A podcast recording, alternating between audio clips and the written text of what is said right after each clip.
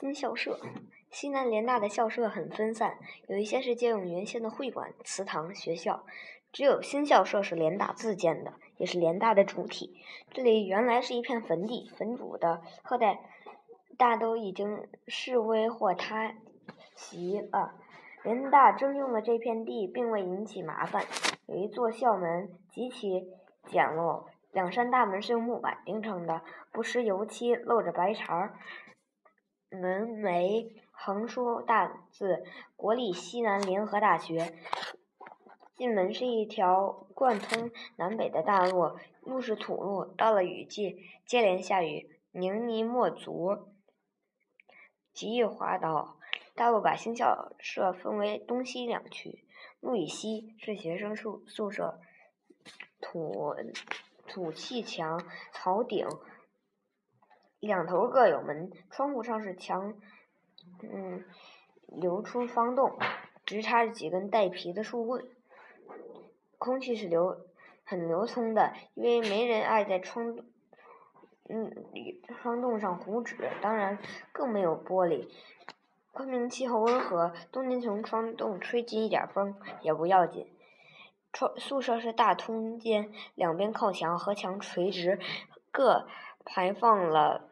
嗯，十张双层床，一张床上睡两个人，一间宿舍能待四十人。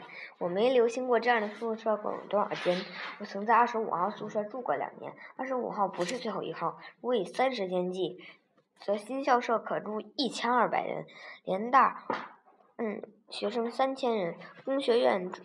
住在踏路他西会馆，女生住在南院。新校舍是文理法三院的男生，估计起来可以住得下。学生并不老老实实的让窗双层床靠墙直放，向右看齐。不少人给他重新组合，用三张床摆成一个 U 字形，外面挂上旧床单或钉上纸板，就成了个独立天地，屋中之屋。结邻而居的。嗯，是许多谈得来的同学，也有不是自己选择的，而是学校判定判定的。我在二十五号宿舍住的时候，睡靠门的上铺和下铺的一位同学几乎没有见过面。他是历史系的，姓刘，河南人。他是个农家子弟，到昆明来考大学是由河南自己挑了一担行李走来的。到昆明来考联大的，多数是坐公共汽车来的，乘天越天路火车来的，那也有很奇怪的交通工具来的。物理系有一个姓英的学生，是自己买了一头毛驴，从西康骑到昆明来的。我和历史系同学怎么会没有见过面呢？他是个很用功的老实学生，每天黎明集体到树林里去读书。我是个夜猫子，天亮才会。回床睡觉。一般说，学生要搬床位、调换、调换宿舍，学校是不管的，从来也没有办事职员来查看过。有人占了一个床位，却终年不来住；也有根本不是联大的，在宿舍里住了几年。有个经典小说家曹令，他很年轻时就在文学这样的大杂志上。嗯，发表过小说，这同济大学的，就住在二十五号宿舍，也不到同济上课。每天在二十五号写小说。桌椅是没有了，有很多人买了一些肥皂箱。昆明肥皂箱很多，也很便宜，也很便宜。嗯，一般三个肥皂箱就够用了。上面一个，面上糊一层报纸是书桌。下面两两层放书、放衣物，只有书橱、衣柜都有了，椅子、床就是。不少的未来学生在这样的肥皂箱桌面上写出洋洋洒洒的论文。宿舍区的南面，学校校门围墙西侧以里是一个小操场，操场上有一副单杠和一副双杠，体育。嗯，主任马约翰带着大一学生在操场上上体育课。马先生一年四季只穿一件衬衫、一件西服上衣，下身嗯是一条猎裤，从不穿毛衣、大衣，面色红润，连光秃秃的头顶也红润。嗯，脑后一圈雪白的卷发。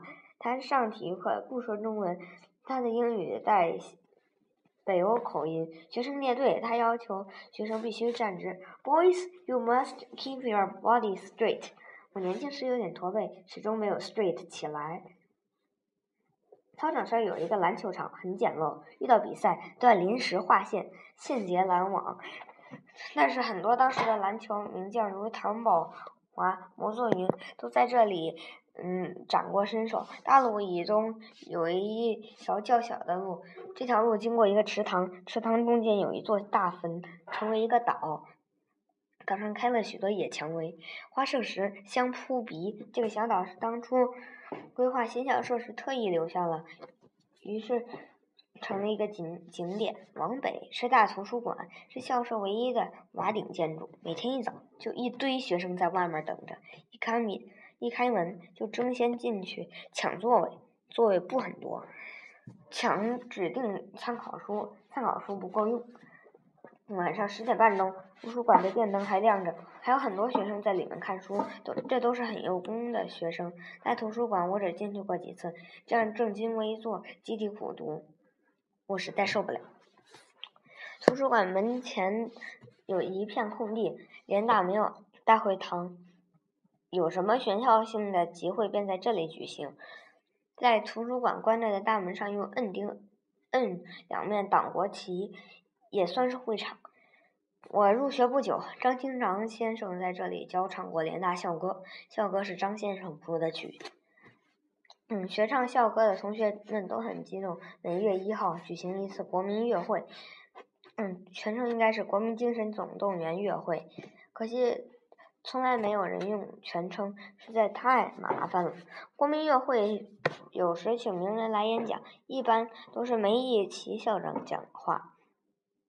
嗯，梅先生，嗯，很严肃，面无笑容，但说话很幽默。一有一阵昆明闹霍乱，梅先生劝大家不要在外面乱吃东西，说有一位同学说：“我吃了那么多次，也没有得过一次霍乱。”这种事情是不能有第二次的。嗯，开嗯国民乐会时，没有人老实的站着，都是东张西望，心不在焉。有一次，我发现天青天白日满地红的国旗的太阳近视十十三只脚，按规定应该是十二只，十二一惨。国民嗯党军队枪杀三名。位同学，一位老师。发生后，大图书馆曾布置成死难烈士的灵堂，四壁都是嗯挽联，灵前八摆满了花圈、大香大烛，气氛十分肃穆悲壮。那两天，昆明各界前来调研的人络绎于途。嗯，大图书馆后面是大食堂，学生吃的饭是通红的糙米。装在几个在大木桶里，盛饭的瓢也是木头的，因此饭有木头的气味。饭里什么都有，沙粒、耗子屎，被称为八宝饭。八个人一桌，四个菜，装在酱色的粗陶碗里，菜多多盐而少油。常吃的菜是煮灰黑豆，还有嗯一种叫做魔芋豆腐的灰色凉粉似的东西。大图书馆东面是教堂，土墙、铁皮顶，铁皮上涂了一层绿漆。有时下点大雨，雨点敲的铁皮叮叮当当的响。嗯，教室里摆着一些白木椅子，椅子是特制的。右手有一块羽毛球拍大小的木板，可以在上面记笔记。椅子是不固定的，可以随便搬动，从这间教室搬到那间。吴瑟先生上《红楼梦》研究课，见下面有女生没有坐下，就立即到别的教室去搬椅子。一些颇有骑士风度的男同学，于是紧追寻吴先生之后也去搬。到女同学都落座，吴先生才开始上课。我是个吊儿郎当的学生，不爱上课。有的教授授课很严格的，教西洋通史，这是文学院必修课。用的是皮名举，他要求学生记笔记，还有教历史地图。为此画了一张马其顿王国的地图，嗯，皮先生在我的地图上批了两行字：“阁下所绘地图美术价值甚高，科学价值全无。”第一期期中考试我得了三十七分，第二学期我至少得考八十三分，这样两期平均才能及格。怎这怎么办？要考试时我拉了两个历史系的同学，一个坐在我的左边，一个坐在我的右边。嗯，坐在右边的姓钮，左边的那个忘了，我就抄左边的一道答题。又抄右边同学一道，公布分数后，我得了八十五分，及格还有富裕。朱自清先生教课也很认真，他教我们宋时，他上课带一沓卡片，一张一张的讲，要交读书笔记，还有月考、期考。我老是缺课，因此朱先生对我印象不佳。多数教授讲课很随便，林文典先生教《昭明文选》，一个学期才讲讲了半篇穆玄虚的《海赋》。闻一多先生上课时，学生是可以抽烟的。我上过他的主次《楚辞》，上第一课时，他打开高一尺又半的很大的磨边纸笔记本，抽上一口烟，用顿挫的鲜明的语调说：“痛饮酒，熟读《离骚》。”乃可以为名士。他讲唐诗，把晚唐的嗯诗和后期印象派的画连起来讲。这样讲唐诗，文言大学里大概没有。文先生的课都不考试，学期交了一篇读书报告即可。唐兰先生教词选，基本上不讲，打起无锡腔调，把词吟一遍。嗯，双鬓隔香红呀，玉叉。一插头上风啊，好，真好，这首词就算讲过了。嗯，西南联大课程可以随意旁听。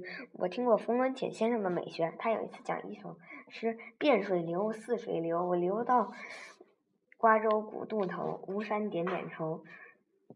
嗯，冯先生说他教孙女念这首词，他的孙女也把吴山点点头念成了吴山点点头。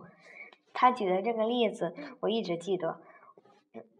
吴瑟先生讲，嗯，中西诗之比较，我很有兴趣的去听。不料他讲那个讲的第一首诗却是一去二三里，烟村四五家，亭台六七座，八九十枝花。我不好好上课，书倒真读了一些。中文系办公室有一个小图。图书馆通称系图书馆。我和另外两个同学每天晚上到系图书馆看书。系办公室的钥匙就由我们拿着，随时可以进去。系图书馆是开架的，要看什么书自己拿，不需填卡片这些麻烦手续。有些同学看书是有目的、有系统的。有一个姓范的同学每天抄《太平御览》，我则是从心所欲，随便瞎看。我这种乱七八糟看书习惯一直保持到现在，我觉得这个习惯挺好。夜里系图书馆很安静，只有哲学心理系有只狗怪声嚎叫。一个教生理学的教授做实验，把狗的不同部位的神经结扎起来，狗于是怪叫。有一天夜里，我嗯听到墙外一派那个乐鼓声。虽然悠远，但很清晰。半夜里怎么会有鼓乐声呢？嗯，这能有这样解释？这是鬼奏乐。我确实听到了，不是错觉。我差不多每夜看书到鸡叫才回宿舍睡觉，因此我和历史系那位姓刘的河南同学几乎从从来没有见过面。新校舍的大门东面是有围墙的民主墙。墙上贴满了各色各样的板报，左中右都有，有时也有激烈的论战。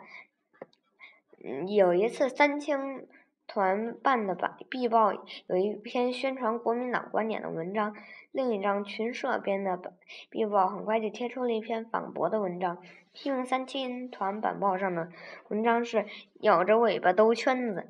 这一评很尖刻，也很形象。咬着尾巴兜圈子是狗，是，嗯是，事隔近五十年，我对这一景区还记得十分清楚。那是有个一个冬青社，连大学生社团甚多呀，颇有印象。冬青社办了两块壁报，一块是《冬青诗刊》，一块就叫《冬青》，是刊载杂文和漫画的。冯友兰先生。查良钊先生、马约翰先生都曾经被画进漫画。冯先生、查先生、马先生看了也并不生气。嗯，除了壁报，还有各色各样的启示。有一次出让衣物的，有大多是八成新的西服、皮鞋。出让的衣物就放在大门旁的校警室里，可以看货付钱。也有寻找失物的启示，大都写着“鄙人不慎遗失了什么东西，如有捡到者，请开示姓名、住处，失主即当助取，并备薄酬。”嗯，所谓的薄酬，通常是五香花生米一包。有时一位同学贴出启示，寻找眼睛；另一位同学在他启示下又。嗯，红笔画了一个大问号。他寻找的不是眼睛，是眼镜儿。嗯嗯，新校舍的大门是一条碎石块铺的马路，马路两旁种着高高的尤加利树及桉树，云南到处皆有。